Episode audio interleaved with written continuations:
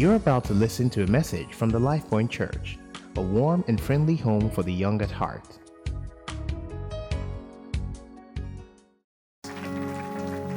All right, good stuff.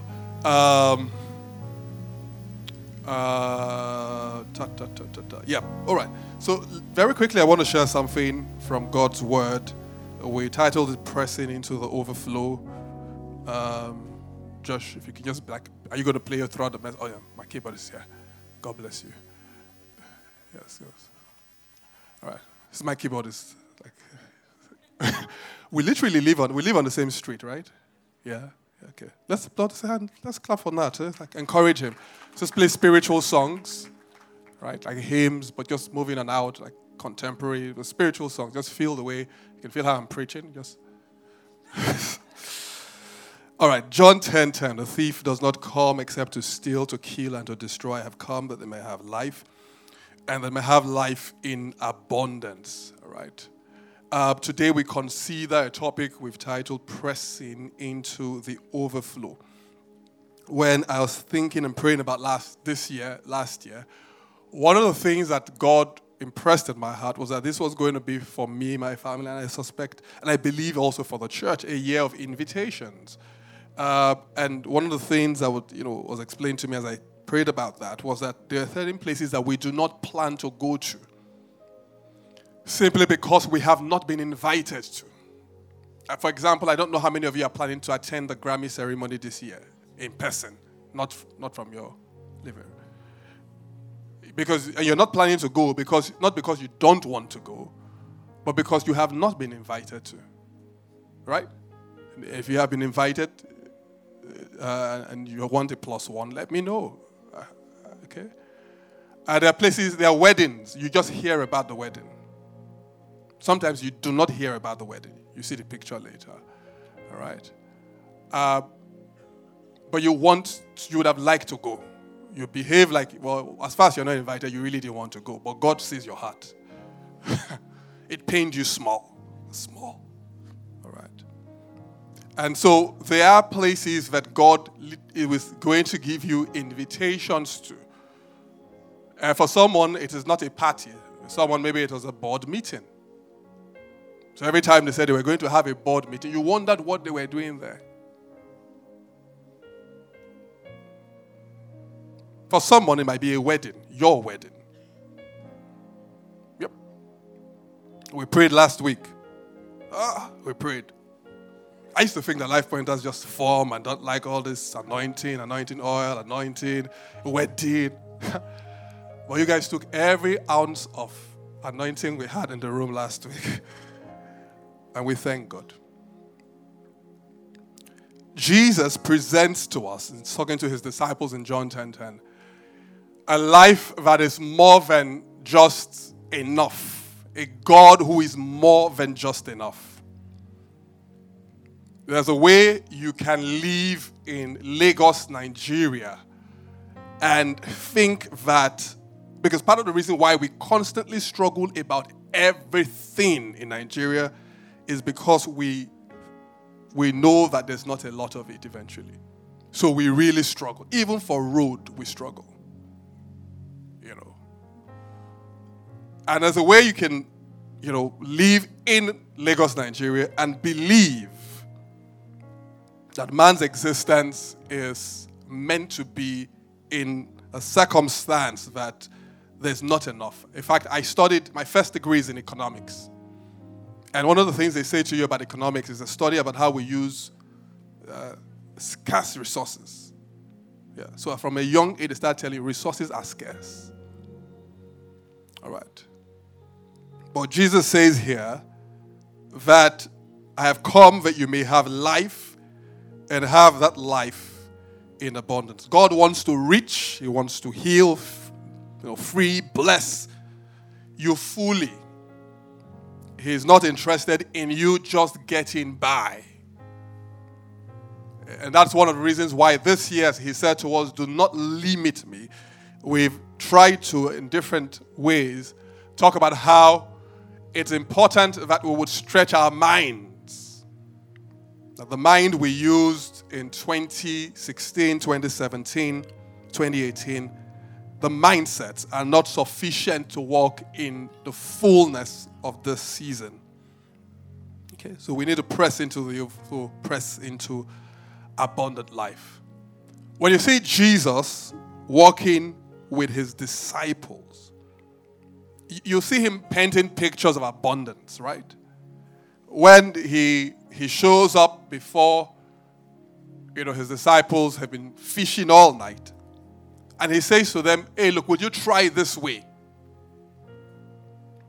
Um, Luke chapter five, verses five to six. But Simon answered and said to him, Master, we have toiled all night and caught nothing. Nevertheless, at your word, I will let down the net.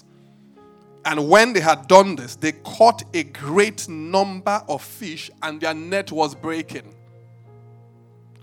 I think Jesus, I think God is just dramatic.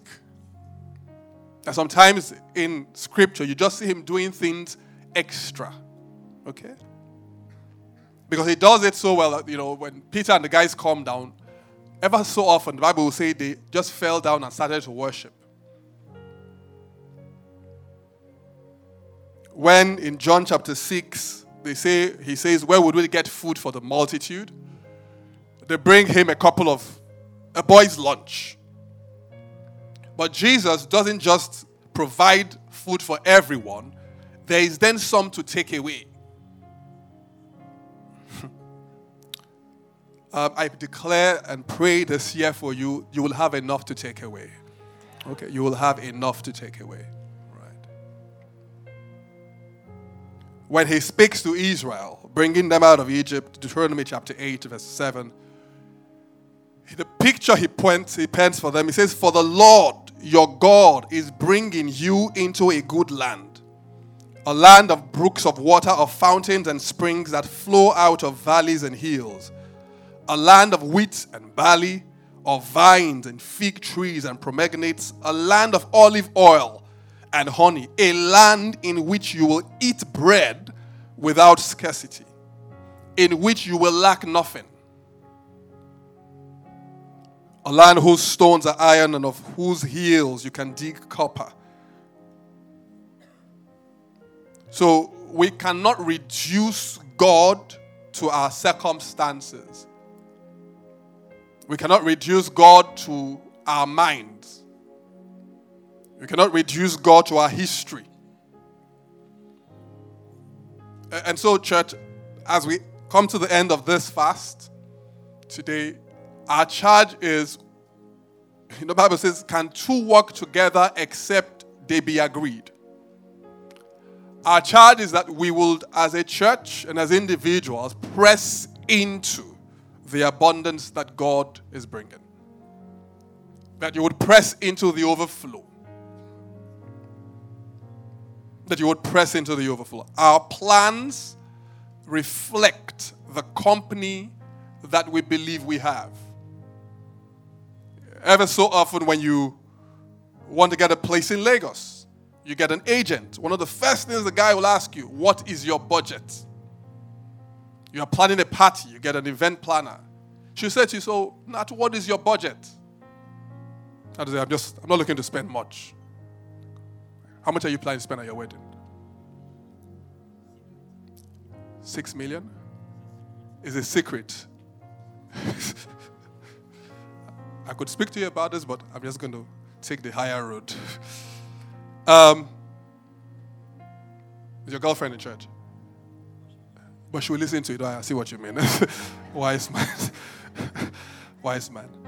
What is your budget? And you speak of your budget based on like kind of what you have. You kind of think, well, how much? How much? Uh, how much did Daddy say we can spend on this wedding?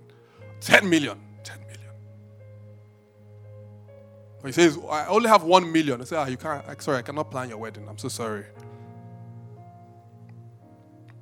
Hundred million. Two hundred million. But I, I'm, I'm using that analogy to say, look, on what basis are you planning for this year? On what basis are you planning for your life? Fala B. On what basis?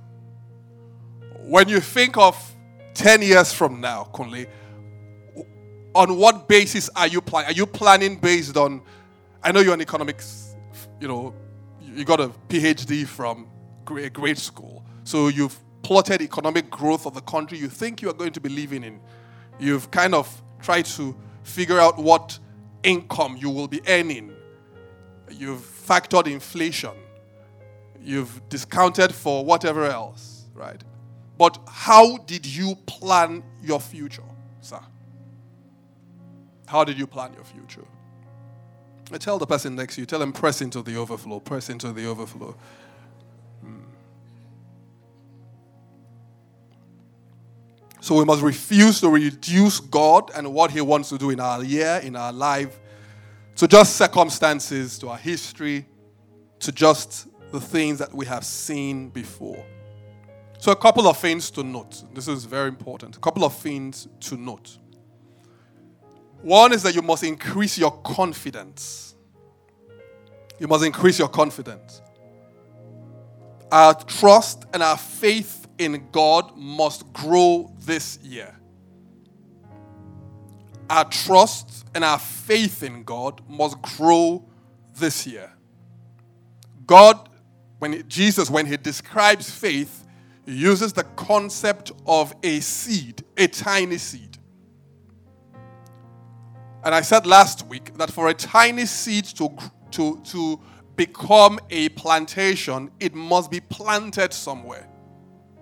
By itself, it abides alone. But that there is somewhere you put your faith in. There is an environment for faith to grow. There's an environment for faith in God to thrive, sir. Little wonder scripture says, blessed is the man that walks not in the counsel of the ungodly, stands in the way of the sinners, or sits in the seat of the scornful. His delight is in the law of the Lord. He meditates in it day and night. Farmers will talk about the use of fertilizer. Um, I remember some months ago, uh, um, I was trying to get, uh, I don't know whether trying to get my daughter's hair to grow. And, you know, so like I just see them in the bathroom. And I know at one time I saw them, and I was teasing my daughter about this because they are taking eggs. Guys, I tell you this, I was there, eggs. And they'd mix it with something. And I poured into my poor daughter's hair. Just my, my rich daughter's hair, you know. So I was telling this girl, are they making an omelette in your hair? But all this is just to get the hair to grow. And grow it will. Guys, you know. When they said it was beard gang season, you know what you did.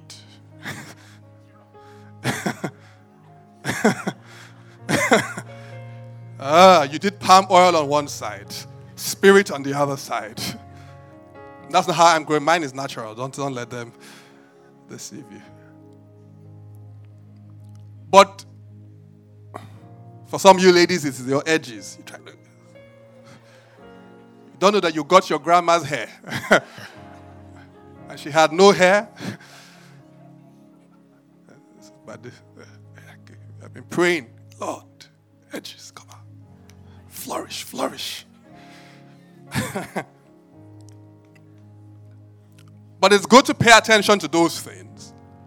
But would you let your faith in God grow this year? Because where you and God are going, your faith needs to be planted. And we cannot reduce faith to a mechanical concept because it's spiritual, but yet it needs to grow, sir. And so Jesus would talk of people and say, O ye of little faith. I like in John chapter four and verse forty-two, the Samaritans who had now heard Jesus for themselves would tell the Samaritan woman who had come to them and, you know, had talked about Jesus, they would say to, to, to her, look, we, we no longer It says, now we believe not just because of what you said, for we ourselves have heard him, and we know that this indeed is the Christ, the Savior of the world. I like it. It means that my confidence in God is not just because of what P I said. It's not just because of what a bishop said. But that I have interacted with God for myself. Hebrews ten, the writer would say in verse thirty-five, therefore do not cast away your confidence, which has great reward. This year, your confidence in God needs to grow. It needs to grow. It needs to grow. Tell someone next to you, tell them you need to grow your faith. You need to grow your faith. Uh, look for, look at the other person, the one you've been ignoring all service, and tell them, I, I just want to encourage you, but you need to grow your faith. You need to grow. You need to grow your faith. Yeah, you need to grow your faith. I was saying to myself, I was preparing for this, how it's amazing the things we do have faith in. When you enter a plane to travel, especially when you're going abroad, the joy in your heart. You're not asking who is, you don't even ask who is flying the plane. You don't want to know. When he's trying to introduce himself, I'm pilot, so you don't, who cares? Fly the plane. When are they serving food? You know? Look at me in first class or business class. It's not my real seat, but it's my, this is me here. You know? You sit down, you don't know, you, you don't really, I tell yourself, all of us on this plane, all two, three hundred of us, and all our Nigerian luggage, which is of big dimensions, by the way, that we're going to be suspended in the sky for six, eight, ten hours. Going, you don't, you just, who will get there? British Airways. They will take us there. Sometimes when you fly local, you kind of have to pray first. You pray in the spirit, and I, God, I commit. But when you're flying international, you, you don't even pray. Your mom calls you to pray. Mommy, it's okay, it's okay. But you have faith. You trust God. Some of you have faith in your employers. twenty-fifth. I will, I will, I will sort you out on the twenty-fifth. Don't worry. I work for Exxon Mobil. We're paid on the twenty-fifth, promptly, eight p.m. But where God is taking us to, that place of abundance requires a people who are willing to trust God. Who are willing to trust God. I say to myself, as preparing for this, how some of you do sports betting. Eh? Say, Pierre, don't go there. Let's, I, I won't go there fully in this service, but how you can take the money God gave you, trust people who don't know you, and predict how their game will end. mm, tell somebody it's a new year. It's a new year. It's a new year. It's a new year. Second thing I'll mention this morning as we talk about pressing into the overflow is, would you let God use you this year? What can God do with you this year? Where can he send you to? What can he require from you? And this one has been strong in my heart as we prayed. Just a sense that anyone who would say to God, I am available, send me, tends to experience a different dimension of God when compared to the people who approach God casually. Anyone who would say, I'm going to seek first your kingdom and your righteousness. Anyone who would say, I want to be about my Father's business. And we live in a world that needs the hand of God. I made a brief detour on social media this morning. The harshness, violence, And it's nice. There's nice stuff on social. But man, people need the hand of God. And the elections coming a couple of weeks, please vote, will not solve all our country's problems. It's the truth. It's the truth. Those who would see abundance, Jesus says, life and life in abundance. There is something about service for God, serving God, serving God, that brings you into a place where you experience things that other people do not experience. The servants who had used the talents, the master would say to them when he came back, enter into the joy of your master.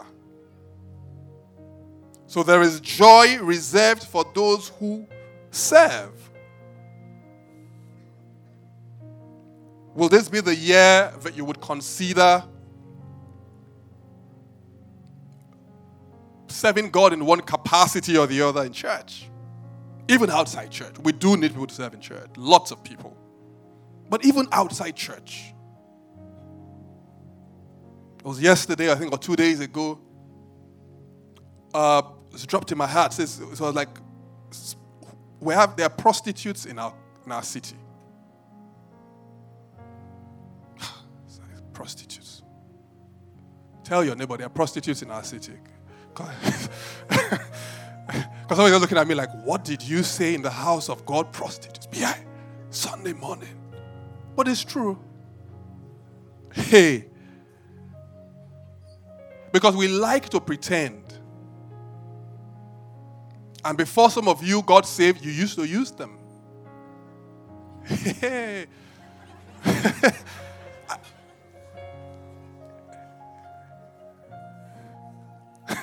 Some guys say, P, I just preach on. I don't understand. Why drag up the past? But you want to remind you. Because all of us are saying, no, we can't. Who is going to reach out to prostitutes? My, my wife is saying, you doesn't even think about it. You ain't going nowhere. Which outreach to prostitutes? You're not going anywhere. You know? Like, perish that thought. Not is saying, nobody's taking me near there. My father is a bee. Your father is a deacon. Abi. How will I tell my daddy I'm going to reach out to prostitutes? Which prostitutes?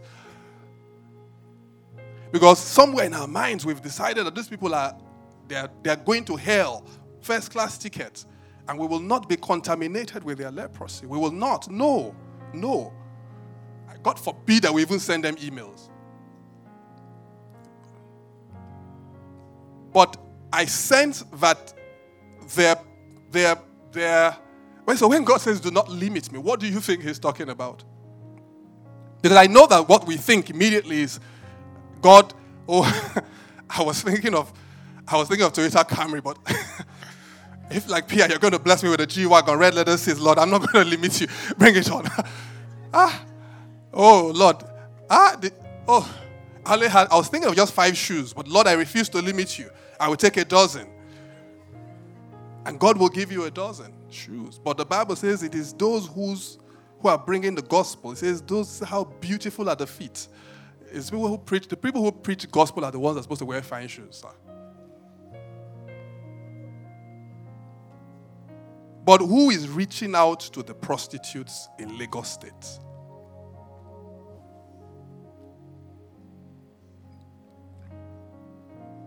Who is visiting people who are in all sorts of prisons? Physical, emotional, mental prison in our city. Who is reaching out to the gangsters, the bus drivers in Lagos? Because we struggle with them every morning and we're just muttering, Lord, I'm trying to maintain my anointing. I'm trying to sing this song that uh, Messy Chinwe was singing on the radio. But Lord, you know these spies are they're trying to tempt the flesh. I'm going to curse them, Lord. I'm going to curse them. See, he's almost scratching the car you gave me.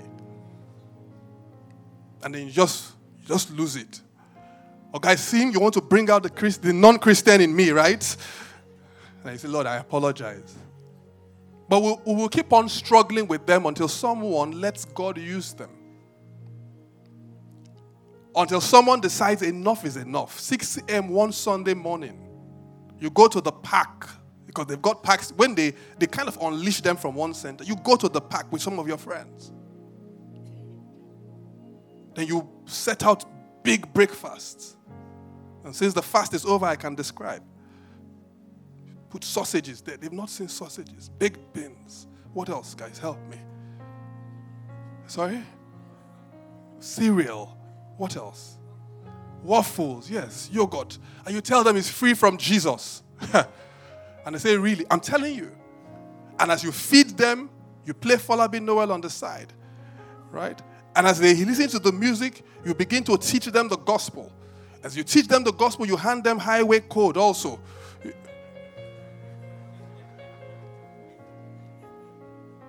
And then before you know what's happening, they say you are the downfall preacher. You can take a picture for social media. But who will reach out? Who will God use? Because sometimes our inaction is literally stopping the blessing and the abundance of God, not just over our lives, but over a generation. Government will not fix our country.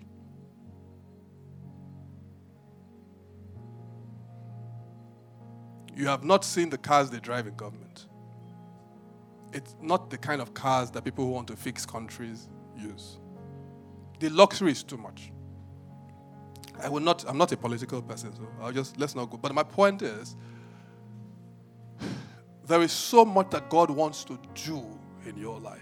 All right. I tell the person next to you, tell them, serve God this year. Serve God. Serve God this year.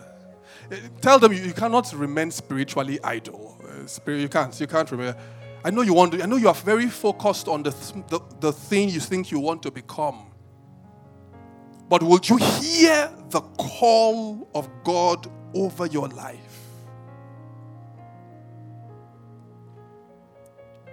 The third thing, there's a requirement to grow up in Christ this year. So I put in my notes, how much will you grow spiritually this year? How much will you grow spiritually this year? We're just finishing a twenty-one day fast, but would you set out three day fast, seven day fast, all across your year? Before we call a vigil, would you set a vigil for yourself? Instead of showing up at whatever club your people take you to on a Friday, would you take, tell them one Friday, instead of going to club, let's do night vigil. You, you read from Old Testament, you from New Testament, you pray for Nigeria, you pray for future, you pray for this, you pray for that. Maybe the club will reduce small. You save small money. But First Peter chapter two and verse one to two says, therefore, laying aside all malice, all deceit, hypocrisy, envy, all evil speaking, as newborn babes, desire the sincere, pure milk of the word that you may grow thereby. As we press into the overflow, the abundant life this year, I sense that there is a calling upon us as a church and also as individuals to grow spiritually. Paul is saying in his letter to the Ephesians, Ephesians chapter four, that you will no longer be babes, children, tossed to and fro by every wind of doctrine. You will no longer be susceptible to, he says, the craftiness of cunning men. They will not shift you to and fro by everything that is trending on social media, where you can hear from God yourself, where you can pray and things will happen. The Bible would say concerning, I think it's Joshua, it says there had never been a day like that when God heard the prayer of a man. I was right thinking about that. I said, but who said that miracles, miracles, so people will say to you, oh, miracles ended with the early church. But miracles were not a characteristic just of the early church. They are a characteristic of God. It's his habits. It's his habits.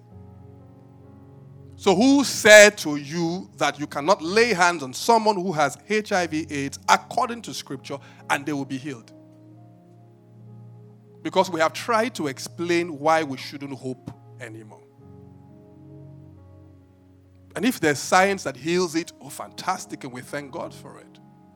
But as far as there's no science or the person cannot access the medicine, God has put the power in your hands. God has put the power in your hands. Who said you cannot prophesy? In fact, I was preparing for this. I remember that old, there's a song. And this one, if not, if you know it, I'm buying you lunch.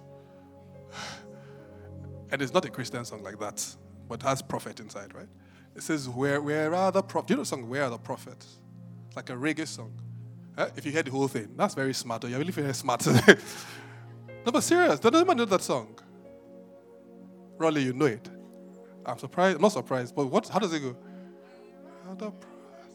Aha, that one that goes, hey, whoa, hey, whoa, yeah, yeah. All these like, people are like, what is he singing? What is he talking about? It's like an old song. But I heard the song. And I, it's, in, it's interesting. I'm like, so where are the prophets in our generation? Where are the teachers of the word? Where are the apostles?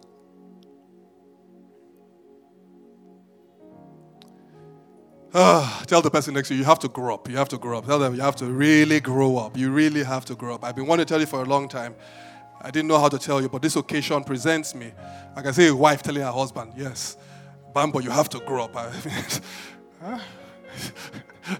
Bambo's like, this is why I don't like sitting in front. Pia just calls me again and again. And you're sitting in front, you're wearing white shirt. How will I not call you? All right. But seriously speaking, there is weight in your destiny. There is. Jesus would tell his disciples, I have stuff to tell you. He says, but you cannot bear it yet. Paul will say, by this time, you should be doing X and Y. I said it last week, I think, on the midweek service, that the Bible is not a reference book for Sunday and for Wednesday. It's actually a way of life. It's the what we build upon. Let me say the last one, and then we'll pray. There is a concept, I see it in Scripture a bit, called the harvest of righteousness. The harvest of righteousness. So in Romans chapter fourteen and verse seventeen, when he describes the kingdom, he says the kingdom of God is not in meat and it, but righteousness, peace, and joy in the Holy Spirit. So when you think of priority in the kingdom of God, righteousness is right up there. As we push into twenty nineteen. One of the things that you, you must be insistent on is that you must see the harvest of righteousness. Uh, so Second Corinthians chapter nine, I think verse eight, I think, where Paul begins to say he who gives bread to the eater and seed, bread to the eater and seed to the sower, and begins to pray for the church. He says he will increase your store of seed, and some translations will say he will cause the harvest of your righteousness to overflow. And so you know that we receive righteousness as Christians in the new covenant, not by the works that we have done. We receive righteousness as a gift from God. We then live out and walk out that righteousness. In Proverbs chapter fourteen thirty-four, the Bible says righteousness has the ability to exalt. Okay? It says, but sin is a reproach to any people. All right. Isaiah talks about the work of righteousness will be peace. The effect of righteousness will be quietness and assurance forever. In Second Corinthians nine ten, he says, that he will cause the fruits of your righteousness to overflow. He would increase it. Preparing for this, I just realized, look guys, one of the things that will surely get us into the harvest, into the place where God is talking about abundant life, is when we are standing up for righteousness, living righteousness.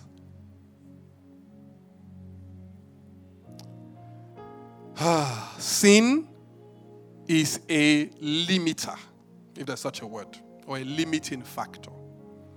I know we don't like to talk about sin because we're a church in twenty nineteen, but we cannot modernize the gospel beyond Scripture. Sin is a limiter. Investing in sin will, so investing in sin will limit the hand of God in your life. In Isaiah chapter fifty-nine, verse one to four, the Bible says, "Behold, the Lord's hand is not shortened, that it cannot save, nor is ear heavy, that it cannot hear." It says, "But your iniquities have separated you from your God, and your sins have hidden his face from you."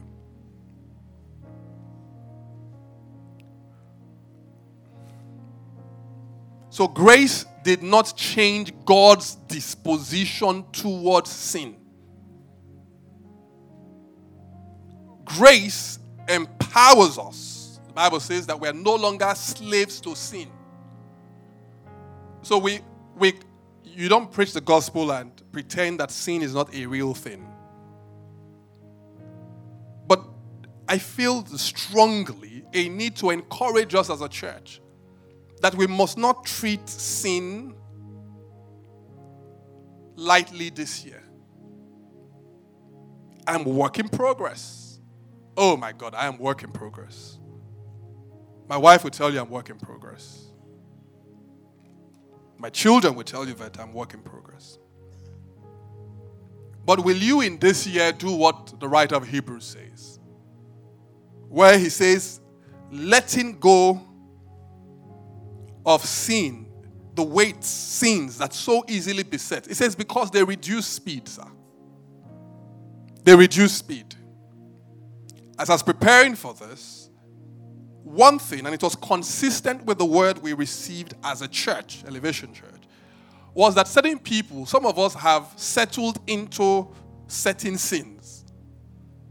We've decided that, well, this one, ah, oh boy, it's not, it's not that it's, when you compare to the one that my neighbor is doing, because I see that, that sugar boy, he has no fear of God at all. No fear of God. Even during the week, he brings girls home. Thursday, I saw him, one fair girl. I don't know that one. She has not come before. Friday, a different girl. Saturday, I think he brought two girls. No fear of God. My own, I don't really bring girls like that. No, I don't. So I know that at least if there's a queue, I'm entering before Chuka. So my own sin is just, ah, it's pornography, because I'm not really there in person. And you know, it's, you know, I'm not really there. And I just like, it's just entertainment. I want to be able to, I'm preparing myself. You know. So when I get married, I don't, I'm not, my, my spouse is advantaged. I'm coming with experience. I've seen it. I'm not really participating. No, no. I watch is casual. Ah. For someone, it's masturbation.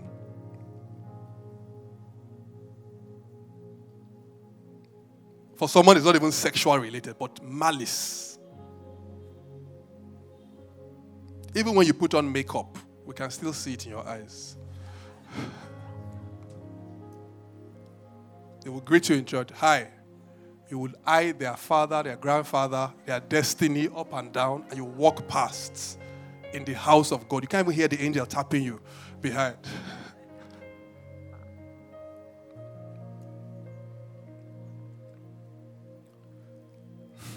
God, in this year, is providing grace for us to deal with long besetting sin. For someone, it's gossip. The violence with which you descend on people, known and unknown. You are ruthless. Someone is just stealing. Stealing. Electronic stealing. You say you are into I T, but we know you're not into I T. Someone you are doing is catfishing, Abi? Yeah. Investing, because sin in itself is a limit. And, and I speak this very carefully and honestly to you as your pastor. That there is something called the harvest of righteousness. You see, it's not, and we don't plan these things, so people should want to share their God experience. When Pastor Dolakbo came this morning, I was just, you know, preaching about, you know, sexual purity. I was like, hey, tell them, tell them, preach it. I was the one shouting at the back. Because that thing has a harvest, sir. It has a harvest. It has a harvest. There is a, I think it's one of the Psalms, and I love it. I think it's maybe Psalm seventy-three. David will say, the writer will say, look, it says, my feet nearly stumbled when I saw the prosperity of the wicked. It says, until I entered into the sanctuary of the Lord, and I saw their end. Sometimes with righteousness, it, it's like you're going on a marathon, and sometimes it looks as if you are slow. It looks as if you are slow. It's everybody's collecting bribe. Which one is this? Is that we all go to church now? I won't come to your church sometimes. LifePoint, dark. I, be, I come sometimes now. You, take, you can do better than this. Look, your car, your car looks like it can be upgraded. Your share is ten thousand dollars. We don't collect bribes. I'm really sorry. I tell the person next to you, tell them, we don't collect bribe. We don't collect bribe. No, we don't collect bribe. Yep. The harvest. Will someone let righteousness thrive in their heart this year? Ah. Because when we say no, it's a bit sudden, you know. I didn't see you there. Because like I said, I just looked left and there's a guy trying to take a picture. But just take a good one. Let's get my good side. When we say no marriage, no sex, sir. Uh, let me just come down this alley since we're here. Why? Is it for me? No. Your sexual destiny is not my business. I hope you understand. I'm trying to, patiently with, with my wife, work out my sexual destiny. Abi? It's like, I am. I'm, I, I pray that you will be sexually fulfilled. But until the day that you are married, tell them, I am I am walking in the abundance of God. No marriage, no sex. In fact, we've even told the LifePoint guys, we don't even do kissing anymore. At least we're, we're on sabbatical. Ah, yes. We're on sabbatical. No kissing. You say, but no, P I, we're not, we're not sleeping together, but uh, I'm giving him, uh, we're doing oral sex.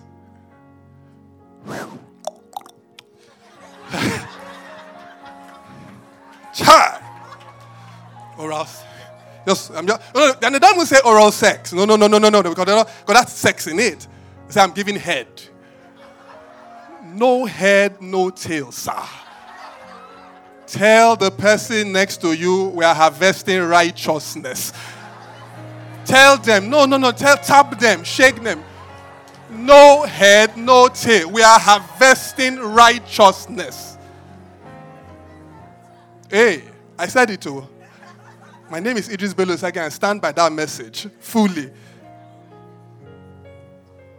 Because you cannot be giving head and coming to church there, we're worshiping. Even the angels are trying to caution you.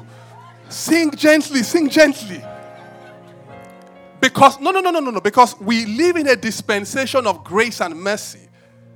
And so the mercy of God is sufficient. It's, it's, it's abounding for you, sir. But you know, Bible speaks about how sometimes people can fill their cup to a place where their hearts, so even though the mercy is still there, they've pushed themselves. I mean, we can, why would we fast for twenty-one days? If you have you have decided that this year I'm going to collect bribe. you, you should go back, or you should collect your fasting back. You should. Some guy who came with his girlfriend to church, like, why, I knew I shouldn't have come this Sunday. But I tell you the truth from God's word, that there is a way we can position as people with God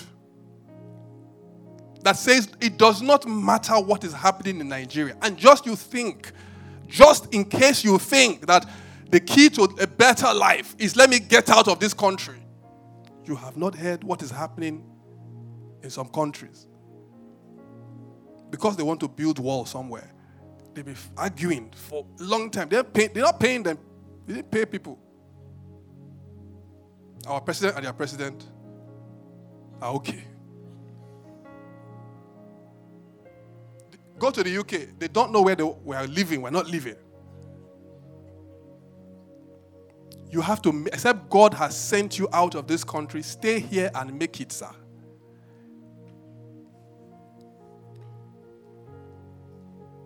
Righteousness exalts a nation. This year we will bring fruits of righteousness. Yeah, we will.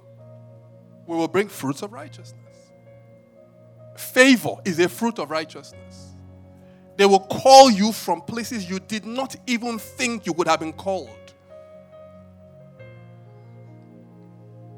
Uh, they will give you jobs that are beyond the qualifications. You are the one who will be pointing to them. I don't, I don't have. They say, don't worry. We see how bright you are. We think you can do it.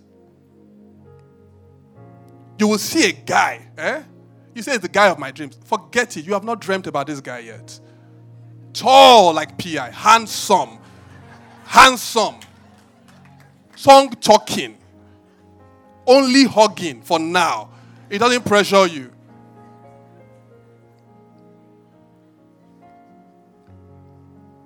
Rich, rich, rich brother, rich. Rich brother.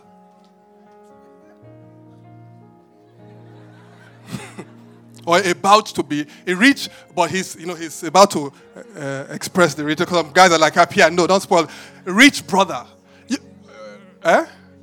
Rich in the world, yes.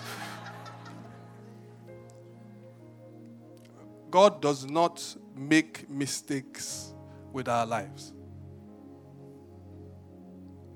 Because there is an overflow. There is an overflow.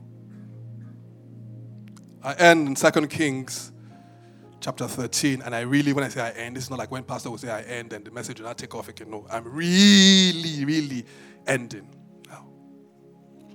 In Second Kings chapter thirteen, and some of you, when we end this year, we will not recognize you. And this is not because you will have a new wig on or you'll have changed your makeup. No, you, you can do that as God prospers you. But it's it's it's you know it's how Joseph's it is focus on Second Kings. But I can tell you this: how Joseph's brothers. You know, how can you not see your brother for how many years then? But he's been so blessed by God, right? That they don't have a clue. In fact, what it was, they thought he was dead.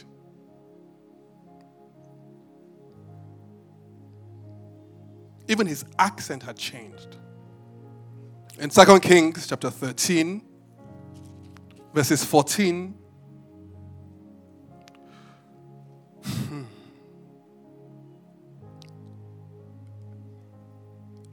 It says, now Elisha had fallen sick of his sickness whereof he died, and Joash the king of Israel came down to him and wept over his face and said, O father, O my father, my father, the chariot of Israel and the horsemen thereof. And Elisha said to him, take bow and arrows, and he took unto him bow and arrows, and he said to the king of Israel, put thine hand upon the bow, and he put his hand upon it, and Elisha put his hands upon the king's hands.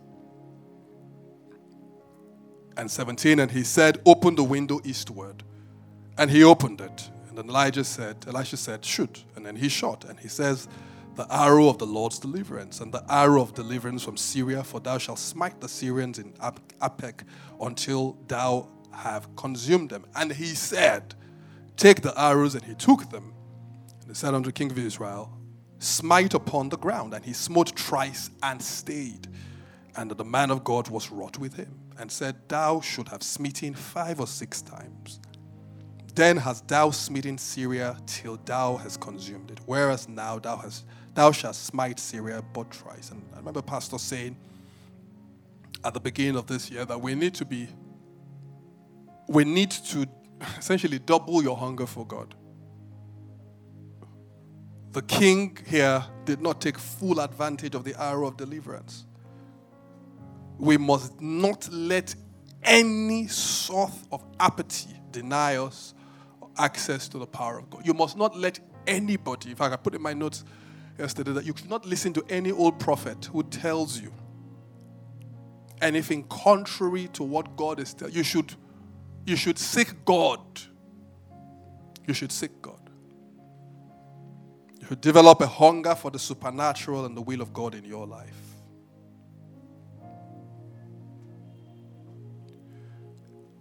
So this morning, we'll pray and then we'll go to the communion table. So bring the service to a close. But your prayer this morning is, Lord, um, I want to see abundance. I want to see an overflow. Jesus says, I have come that you may have life and life in abundance. But I will not stand in your way with spiritual immaturity. No. I will grow. I will not stand in your way by small thinking, no. I will stand, Lord God, serving you. I will take every prophetic action that I need to take. Obedience to God's word, listening to what the prophet says, walking promptings of faith, sowing seeds. I will pray. I would confess your word. I would hold on to my confession. I would grow my faith. It is not in vain that the house of Israel is serving God. It's not in vain that LifePoint is serving God. They, we keep on talking about the distinction between those who serve God and those who don't. This is our year. This is our year. Would you hold the hand of someone beside you? And would you just pray in the Spirit if you do not mind? Would you just pray in the Spirit? For some reason, just pray in the Spirit. All over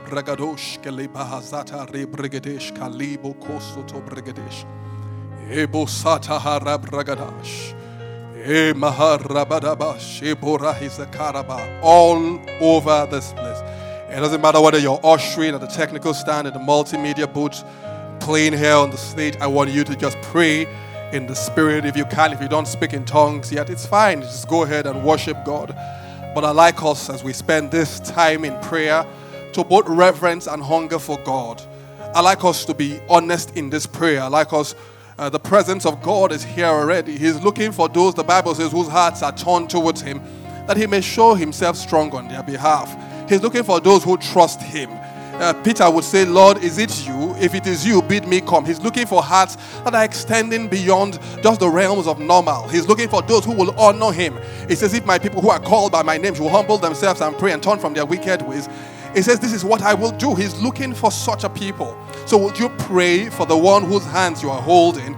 And would you declare blessing over their lives? Would you declare that this life will not limit God in any form, in any shape? Would you declare nothing missing, nothing broken over that life? Uh, would you declare that they carry the presence of God? Would you declare that their life is not an argument with God? Would you declare that they walk with God? The Bible says, can two walk together except they be agreed? Would you declare that they bear forth fruits of righteousness? The Bible says that He will give seed to the sower and bread to the eater, will cause uh, their store of seeds to increase. So would you pray that first for them and declare that the harvest of their righteousness, righteousness has come through Jesus Christ. But where is the harvest? So I'd like you to begin to pray that everything that is needed to bring forth the harvest of righteousness over the life that you're holding, would you declare it comes forth? It is not just a small harvest. It's not a small harvest. I'd like you to pray. Would you declare that they are not unfruitful in their knowledge of our Lord Jesus Christ?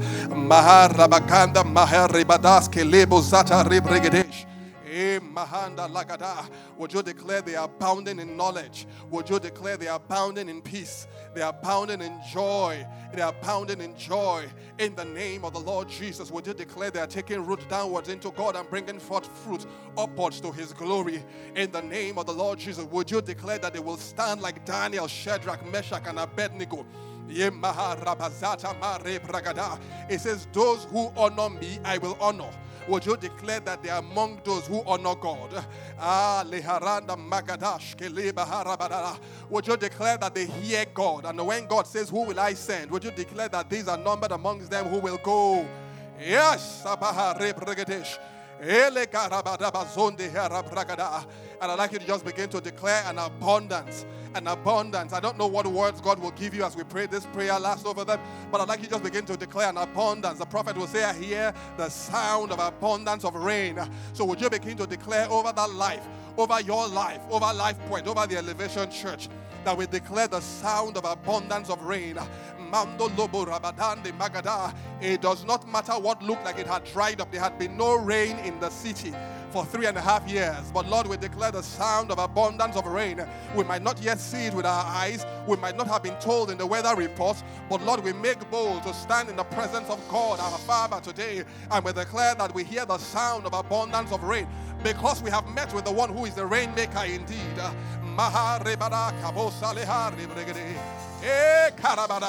Would you speak one more blessing?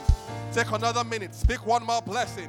The sun sets,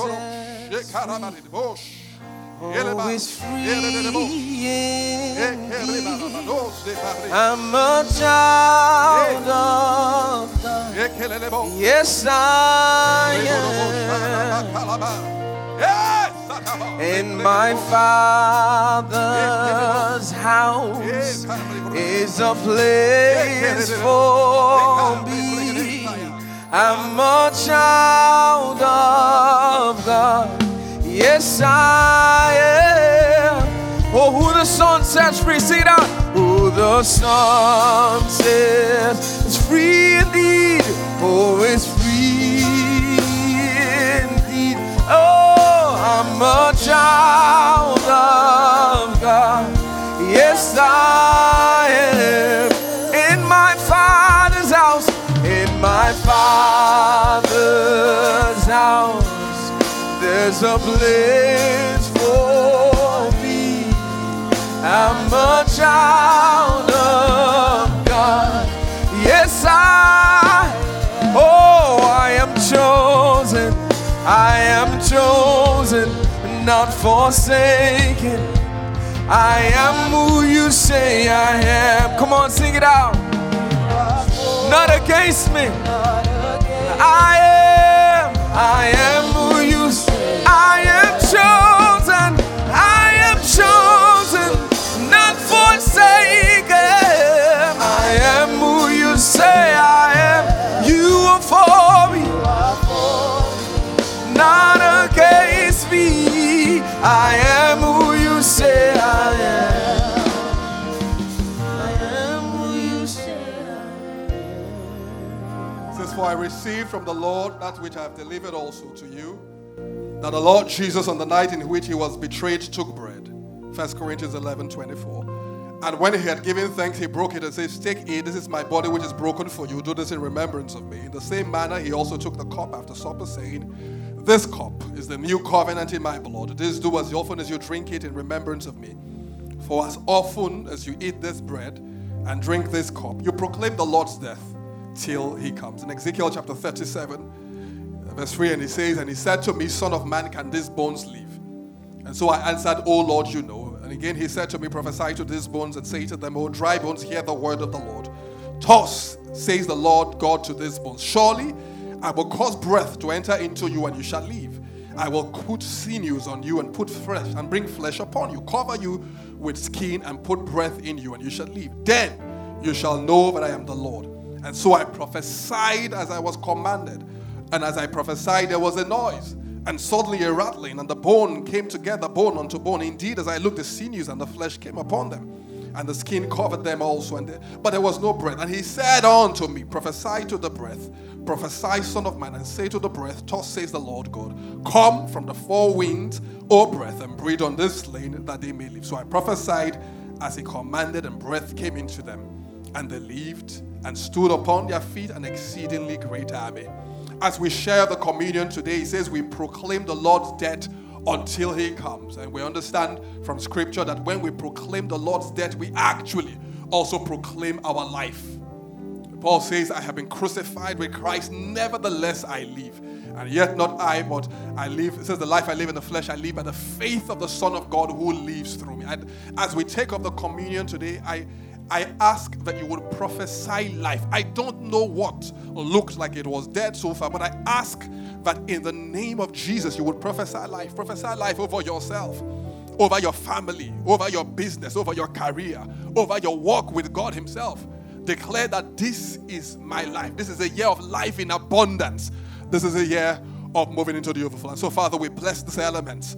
We receive, Lord God, with excitement and faith, the opportunity to share in the body and the blood of our Lord Jesus Christ. We do this in remembrance of you. We declare that we have life and life in abundance. Sweet Holy Spirit, take over. Let no one who shares of this communion today remain the same. Shift things. Let there indeed be a rattling in the heavens and on the earth. Do that which you and you alone can do.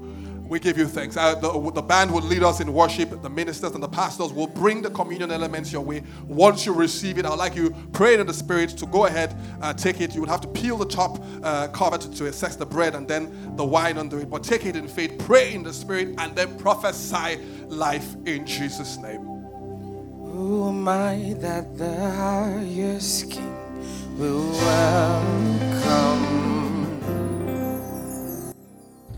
I was lost, but he brought me in. Oh, his love for, oh, his love for me. Yeah.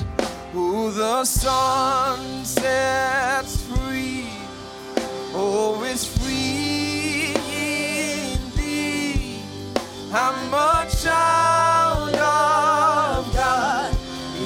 I am in my Father's house, in my Father's house, there's a place for me.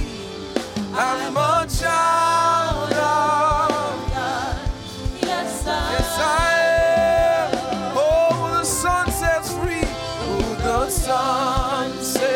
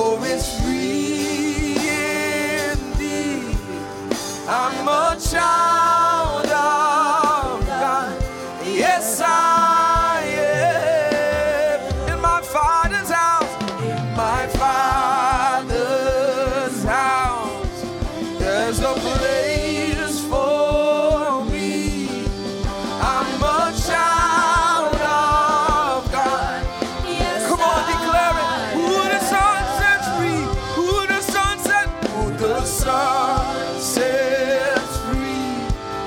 Oh, we receive your life.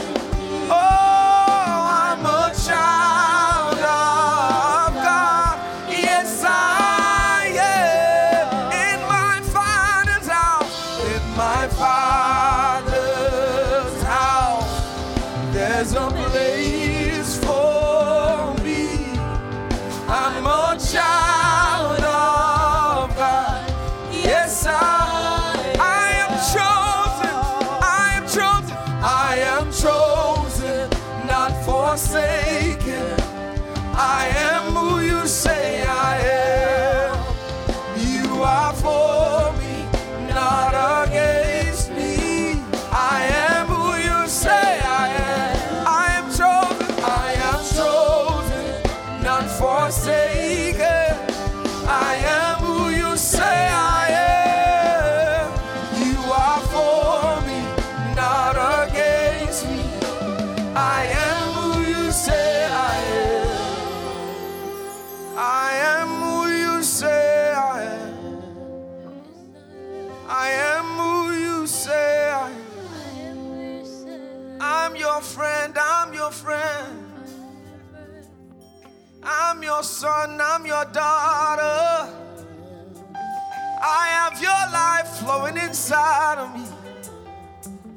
I have your life flowing inside of me. I'm your son, I'm your daughter. I'm your friend, I am yours. I'm your son, I'm your daughter.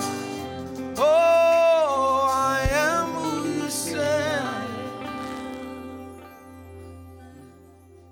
And do the sun set free. Oh, Father, we thank you. Always free in thee. I'm a child of God. Yes, I am. Do we have the first, do you know the first lines of Blessed Assurance? Could we sing that? I like singing about two minutes. Jesus is mine. Come on, church, let's sing. Oh, what a, oh, what a foretaste of glory, of glory divine. There of salvation, purchased of love. Purchase the blood, Spirit born of the Spirit, washed in His blood, washed in His blood. Oh, this is my story. This is my story. This is my song. This is my song. Praising my Savior.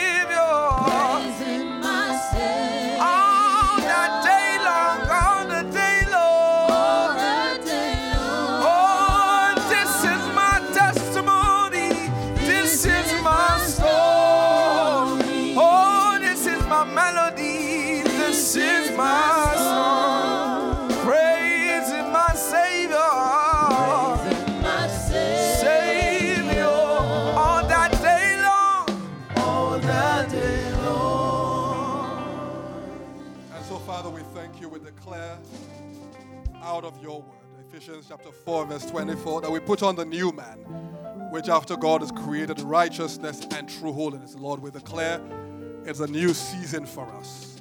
We thank you for doors opening all around. We thank you, Lord, for life. We thank you for resurrection. We thank you for a new thing that you do amongst us. We give you thanks, our Father. We give you thanks, our God. All around us, please, could we just spend one minute and say thank you to God in advance? Let's thank Him for the strength to go through this fast. Let's thank Him for every word that we've received all these twenty-one days, every prayer that we pray. Let's thank Him for His help all this season. Lord, we say thank you. Lord, we say thank you. Lord, we say thank you. Lord, we say thank you. Lord, we say thank you. Could we take the chorus just one last time? Lord, we say thank you. Let assurance. Jesus is mine. Oh, what a foretaste of glory divine. Of salvation, and of salvation.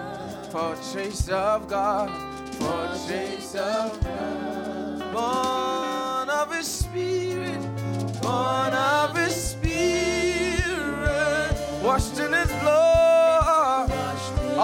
together, come on. Sing, this is my story. This is my story. This is my song. This is my song. Oh, praising my Savior. Praising my Savior. All that day long. All that day long. This is my story. This is my story. Oh, this is my song. Praising my Savior. Praising my Savior. All that day long. Could we put our hands together and just celebrate Jesus all over us? Hallelujah. Thank you. Hallelujah. Amen. Um, as we bring the service to a close, uh, we're going to take our offerings and uh, welcome those who worship with us for the very first time, and a couple of announcements. Thank you so much for coming to church. But before we do that, we have a couple of people from uh, what is essentially a, a sister church of ours, and um, they'll tell us in two or three minutes about a special event. I have been to the manifestation. Thank you for listening to a message from the LifePoint Church. To download more free messages, please visit w w w dot soundcloud dot com forward slash LifePointNG.